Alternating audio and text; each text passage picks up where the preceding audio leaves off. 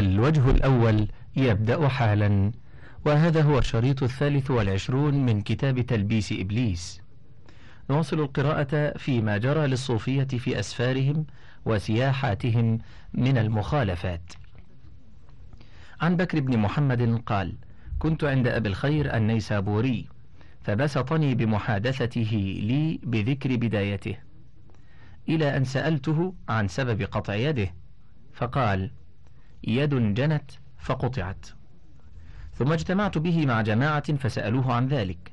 فقال سافرت حتى بلغت إسكندرية فأقمت بها اثنتي عشرة سنة وكنت قد بنيت بها كوخا فكنت أجيء إليه من ليل إلى ليل وأفطر على ما ينفضه المرابطون وأزاحم الكلاب على قمامة السفر وآكل من البرد في الشتاء. فنوديت في سري يا أبا الخير. تزعم أنك لا تشارك الخلق في أقواتهم وتشير إلى التوكل وأنت في وسط القوم جالس؟ حاشية. البرد نوع من جيد التمر. انتهى. فقلت إلهي وسيدي وعزتك لا مددت يدي إلى شيء مما تنبته الأرض حتى تكون الموصل إلي رزقي من حيث لا أكون فيه. فأقمت اثني عشر يوما أصلي الفرض وأتنفل. ثم عجزت عن النافلة. فأقمت اثني عشر يوما أصلي الفرض والسنة. ثم عجزت عن السنة. فأقمت اثني عشر يوما أصلي الفرض لا غير. ثم عجزت عن القيام. فأقمت اثني عشر يوما أصلي جالسا لا غير. ثم عجزت عن الجلوس. فرأيت إن طرحت نفسي. ذهب فرضي فلجأت إلى الله بسري وقلت إلهي وسيدي افترضت علي فرضا تسألني عنه وقسمت لي رزقا وضمنته لي فتفضل علي برزقي ولا تؤاخذني بما عقدته معك. فوعزتك لأجتهدن أن لا حللت عقدا عقدته معك. فإذا بين يدي قرصان بينهما شيء. فكنت أجده على الدوام من الليل إلى الليل. ثم طولبت بالمسير إلى الثغر فسرت حتى دخلت الفرم حاشية. الفرم مدينة على الساحل من ناحية مصر وهي مدينة قديمة بين العريش والفسطاط قرب قطية وشرق تميس على ساحل البحر على يمين القاصد لمصر. فتحها عمرو بن العاص عنوة سنة ثمانية عشرة. معجم البلدان الجزء الرابع صفحة الخامسة والخمسون والمئتان والسادسة والخمسون والمئتان. انتهت الحاشية. فوجدت في الجامع قاصا يذكر قصة زكريا والمنشار وأن الله تعالى أوحى إليه حين نشر فقال إن صعدت إلي منك أنه لأمحونك من ديوان النبوة. فصبر حتى قطع شطرين. فقلت لقد كان زكريا صبارا إلهي وسيدي لئن ابتليتني لأصبرن. وسرت حتى دخلت أنطاكية. فرآني بعض إخواني. حاشية؟ أنطاكية ثغر من الثغور الشامية.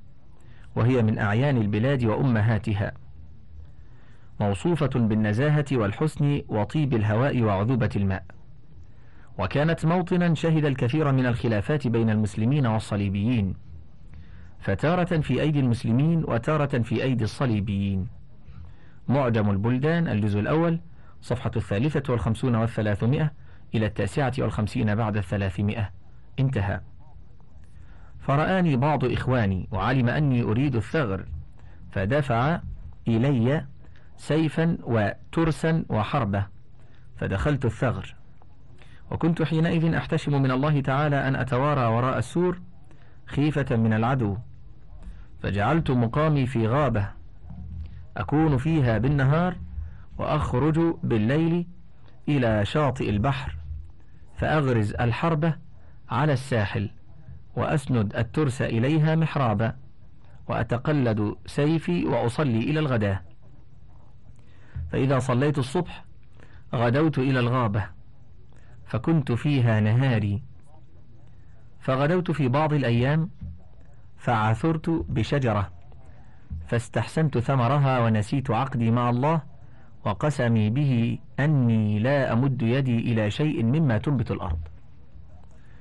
فمددت يدي فأخذت بعض الثمرة فبين أنا أمضغها ذكرت العقد فرميت بها من في وجلست ويدي على رأسي.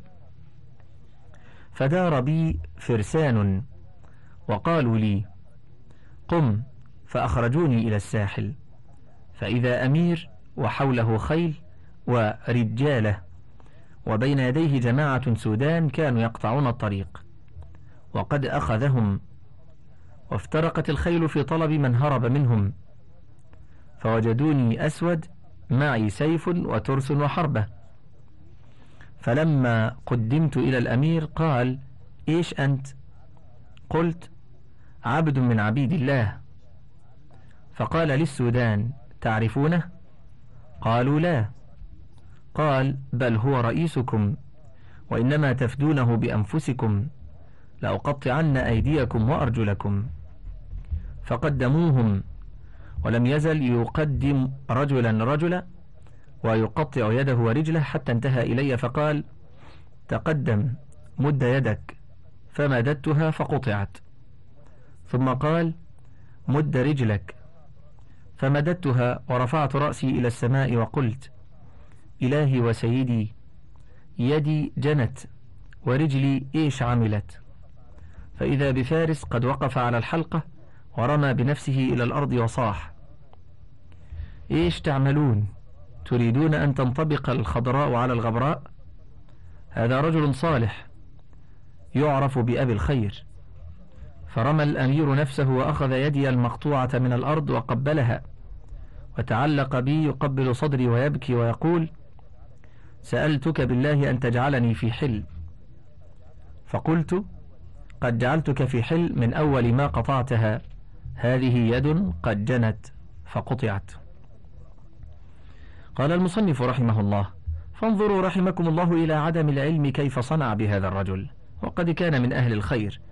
ولو كان عنده علم لعلم أن ما فعله حرام عليه. وليس لإبليس عون على العباد والزهاد أكثر من الجهل.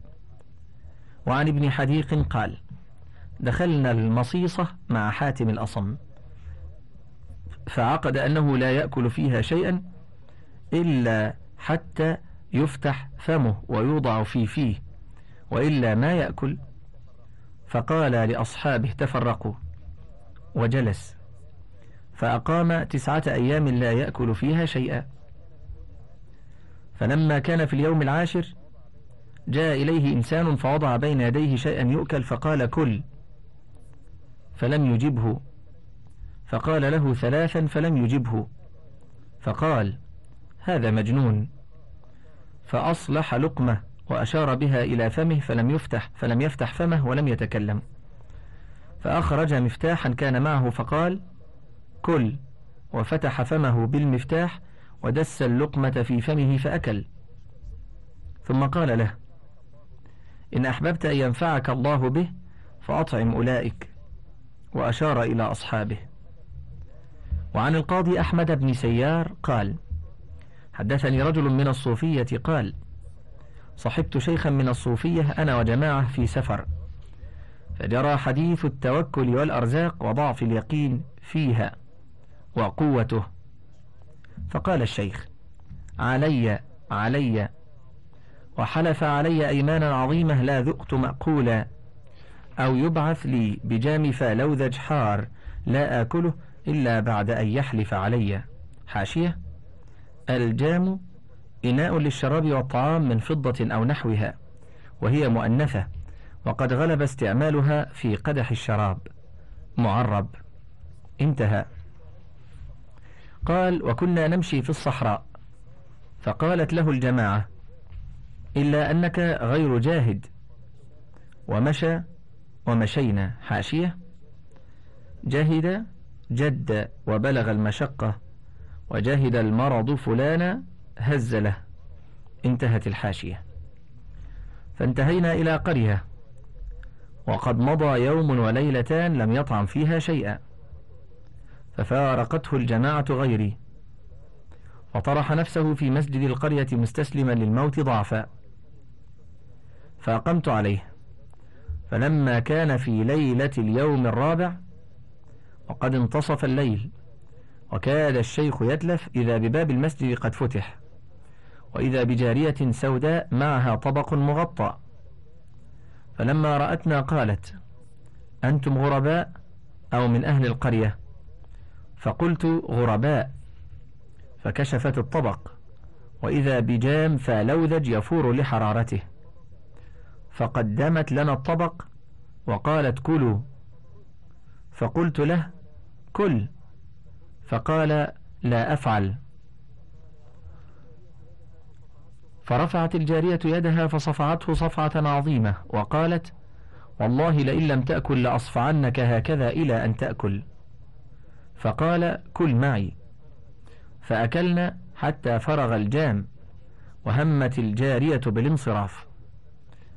فقلت للجارية ما خبرك وخبر هذا الجام فقالت أنا جارية لرئيس هذه القرية وهو رجل حاد طلب منا منذ ساعة فلوذج. فقمنا نصلحه له فطال الأمر عليه فاستعجلنا فقلنا نعم. فعاد فاستعجل فقلنا نعم. فحلف بالطلاق لا أكله هو ولا أحد مما هو في داره ولا أحد من أهل القرية. ولا يأكله إلا رجل غريب. فخرجنا نطلب في المساجد رجلا غريبا فلم نجد إلى أن انتهينا إليكم. ولو لم يأكل هذا الشيخ لقتلته ضربا إلى أن يأكل لئلا تطلق سيدتي من زوجها. قال فقال الشيخ كيف تراه إذا أراد أن يرزق؟ قال المصنف رحمه الله ربما سمع هذا جاهل فاعتقده كرامة وما فعله الرجل من أقبح القبيح فإنه يجرب على الله ويتألى عليه ويحمل على نفسه من الجوع ما لا يجوز له وهذا لا يجوز له ولا ينكر أن يكون لطف به إلا أنه فعل ضد الصواب. حاشية. ألا ألوى اجتهد وتألى اجتهد وحلف. انتهى. وربما كان إنفاذ ذلك رديئا لأنه يعتقد أنه قد أكرم وأن ذلك منزلة. وكذلك حكاية حاتم التي قبلها فإنها إن صحت دلت على جهل بالعلم وفعل لما لا يجوز. لأنه ظن أن التوكل إنما هو ترك التسبب فلو عمل بمقتضى واقعته لم يمضغ الطعام ولم يبلعه فإنه تسبب. وهل هذا إلا من تلاعب إبليس بالجهال لقلة علمهم بالشرع؟ ثم أي قربة في هذا الفعل البارد وما أظن غالبه إلا من المال خوليا قال جعفر الخلدي وقفت بعرفة ستة وخمسين وقفة منها إحدى وعشرون على المذهب. فقلت لأبي إسحاق وأي شيء أراد بقوله على المذهب؟ فقال يصعد إلى قنطرة الناشرية فينفض كميه حتى يعلم أنه ليس معه زاد ولا ماء ويلبي ويسير. قال المصنف رحمه الله وهذا مخالف للشرع فإن الله تعالى يقول وتزودوا ورسول الله صلى الله عليه وسلم قد تزود. ولا يمكن أن يقال إن هذا الآدمي لا يحتاج إلى شيء في مدة أشهر. فإن احتاج ولم يتزود فعاطب آثم. وإن سأل الناس أو تعرض لهم لم يفي ذلك بدعوى التوكل. وإن ادعى أنه يكرم ويرزق بلا سبب فنظره إلى أنه مستحق لذلك محنة. ولو تبع أمر الشرع وحمل الزاد كان أصلح له على كل حال. وعن بعض الصوفية أنه قدم عليه من مكة جماعة من المتصوفة فقال لهم من صحبتم؟ فقالوا حاج اليمن. فقال أوه التصوف قد صار إلى هذا أو التوكل قد ذهب؟ أنتم ما جئتم على الطريقة والتصوف وإنما جئتم من مائدة اليمن إلى مائدة الحرم.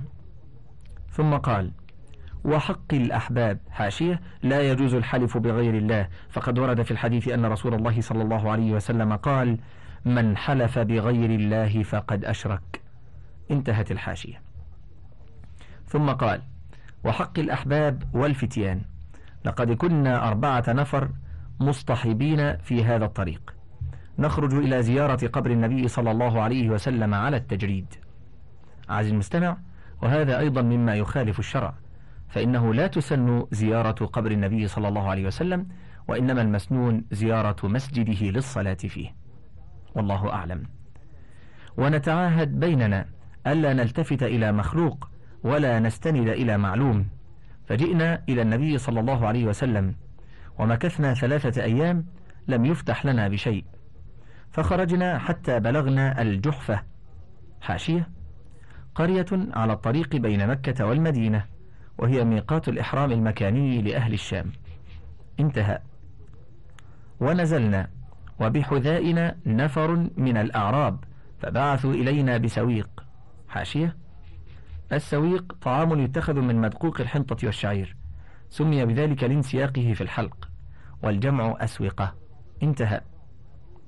فأخذ بعضنا ينظر إلى بعض ويقول لو كنا من أهل هذا الشأن لم يفتح لنا بشيء حتى ندخل الحرم فشربناه على الماء وكان طعامنا حتى دخلنا مكة. قلت اسمعوا إخواني إلى توكل هؤلاء كيف منعهم من التزود المأمور به؟ فأحوجهم إلى أخذ صدقات الناس. ثم ظنهم أن ما فعلوه مرتبة جهل بمعرفة المراتب ومن عجب ما بلغني عنهم في أسفارهم ما بلغنا عن أبي عبد الرحمن السلمي قال بلغني أن أبا شعيب المقفع وكان قد حج سبعين حجة راجلا أحرم في كل حجة بعمرة وحجة من عند صخرة بيت المقدس ودخل بادية تبوك على التوكل. فلما كان في حجته الأخيرة رأى كلبا في البادية يلهث عطشا فقال من يشتري حجة بشربة ماء؟ قال فدفع إليه إنسان شربة ماء فسقى الكلب ثم قال هذا خير لي من حجي.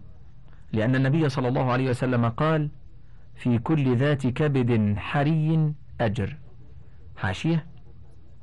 صحيح. البخاري في الأدب. باب رحمة الناس والبهائم الجزء العاشر الصفحة الثانية والخمسون والأربعمائة ومسلم في السلام. باب فضل ساقي البهائم. برقم ثلاثة وخمسين ومائة وهما بلفظ في كل كبد رطبة أجر. والحري الجدير. انتهت الحاشية.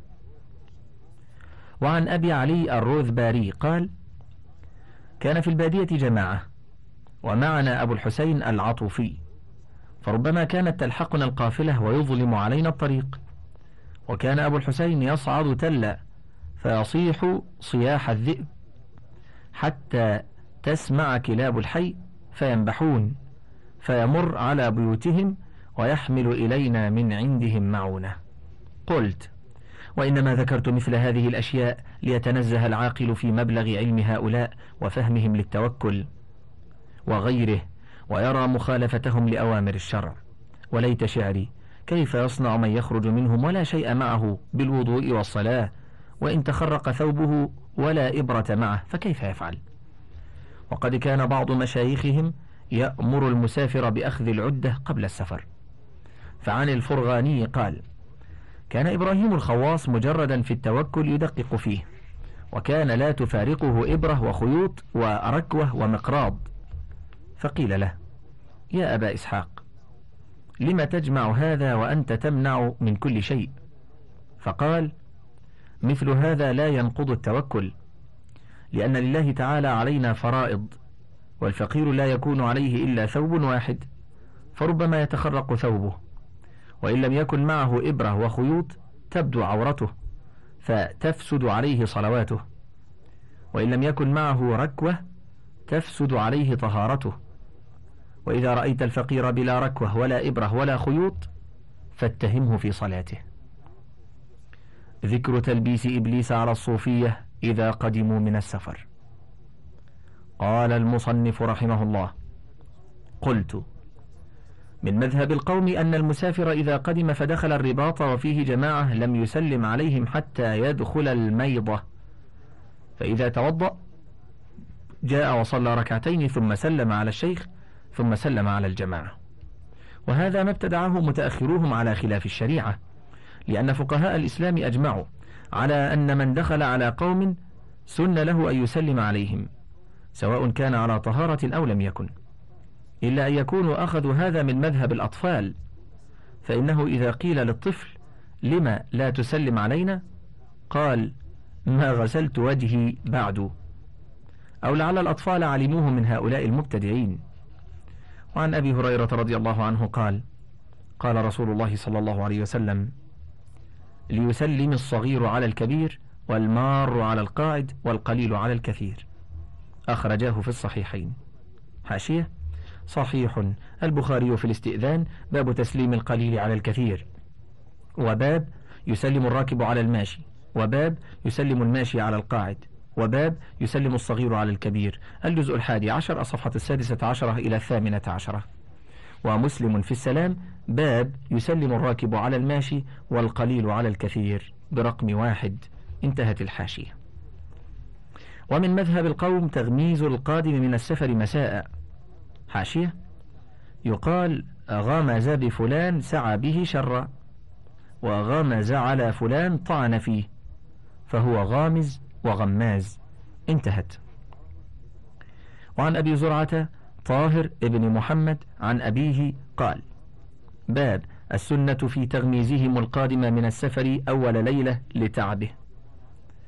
واحتج بحديث عمر رضي الله عنه دخلت على النبي صلى الله عليه وسلم وغلام له حبشي يغمز ظهره فقلت ما شأنك يا رسول الله؟ قال إن الناقة قد اقتحمتني. حاشية ضعيف المعجم الصغير للطبراني. برقم ثمانية عشرة بعد المئتين. انتهى. قال المصنف رحمه الله انظروا إخواني إلى فقه هذا المحتج. فإنه كان ينبغي أن يقول باب السنة في تغميز من رمت به ناقته. وتكون السنة تغميز الظهر إلى القدم. ومن أين له أنه كان في سفر؟ وأنه غمز أول ليلة. ثم يجعل تغميز النبي صلى الله عليه وسلم كما اتفق لأجل ألم ظهره سنة. لقد كان ترك استخراج هذا الفقه الدقيق أحسن من ذكره ومن مذهبهم عمل دعوة للقادم. قال ابن طاهر باب اتخاذهم العتيرة للقادم. حاشية العتيرة ذبيحة كانوا يذبحونها لآلهتهم في الجاهلية والجمع عتائر. انتهى. واحتج بحديث عائشة رضي الله عنها أن النبي صلى الله عليه وسلم سافر سفرا فنذرت جارية من قريش إن الله تعالى رده أن تضرب في بيت عائشة رضي الله عنها بدف. فلما رجع فقال النبي صلى الله عليه وسلم إن كنت نذرت فاضربي. حاشية صحيح. الترمذي في المناقب. باب في مناقب عمر بن الخطاب. برقم تسعين وستمائة بعد ثلاثة الآلاف. وأحمد في المسند الجزء الخامس الصفحة الثالثة والخمسون والثلاثمائة. وصحيح الجامع للألباني برقم أربعة وخمسين وستمائة بعد الألف. والسلسلة الصحيحة له برقم تسعة وستمائة بعد الألف. انتهت. قال المصنف رحمه الله قد بينا أن الدف مباح ولما نذرت هذه المرأة مباحة أمرها أن تفي. فكيف يحتج بهذا على الغناء والرقص عند قدوم المسافر؟ ذكر تلبيس إبليس على الصوفية إذا مات لهم ميت. له في ذلك تلبيسان. الأول أنهم يقولون لا يبكى على هالك ومن بكى على هالك خرج عن طريق أهل المعارف. قال ابن عقيل وهذه دعوة تزيد على الشرع فهي حديث خرافة. وتخرج عن العادات والطباع فهي انحراف عن المزاج المعتدل. فينبغي أن يطالب لها بالعلاج بالأدوية المعدلة للمزاج. فإن الله تعالى أخبر عن نبي كريم فقال وابيضت عيناه من الحزن فهو كظيم. يوسف الرابعة والثمانون. وقال يا أسفا على يوسف.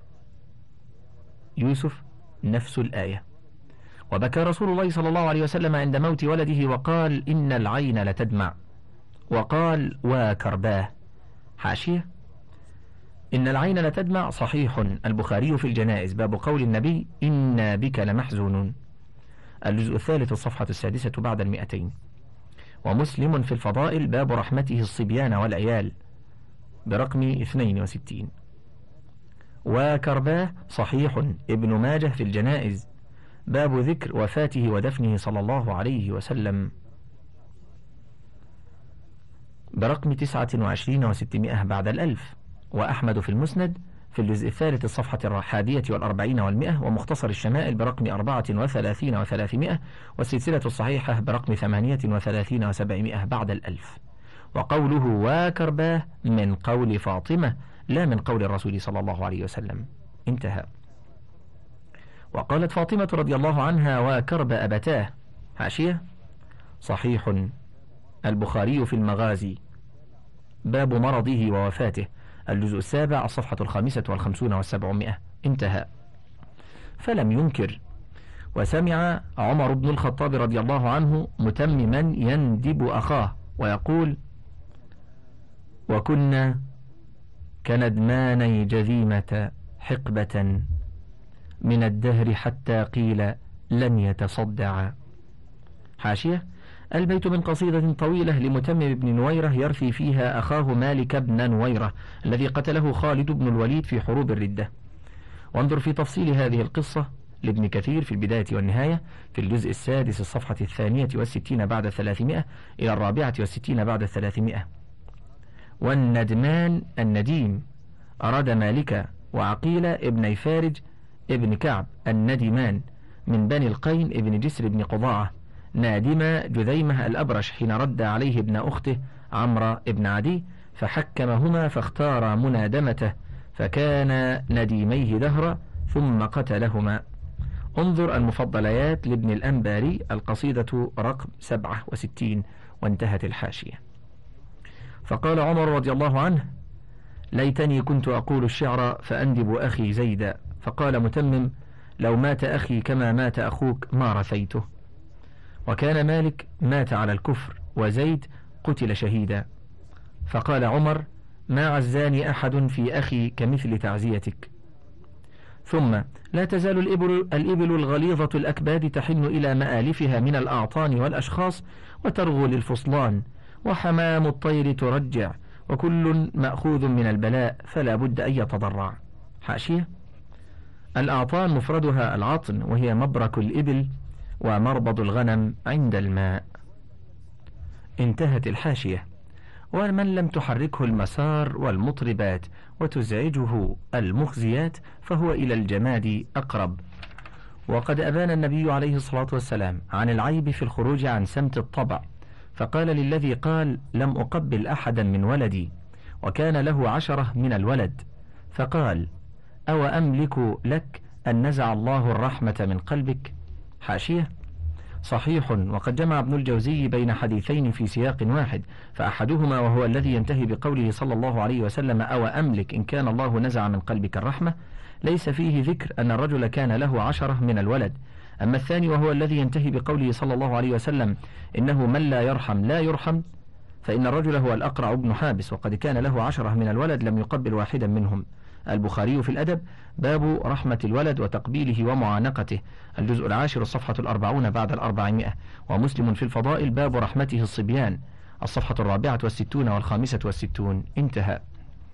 وجعل يلتفت إلى مكة لما خرج فالمطالب لما يخرج عن الشرائع وينبو عن الطباع جاهل يطالب بجهل وقد قنع الشرع منا ألا نلطم خدا ولا نشق جيبا فأما دمعة سائلة وقلب حزين فلا عيب في ذلك. انتهى الوجه الأول. فضلا اقلب الشريط.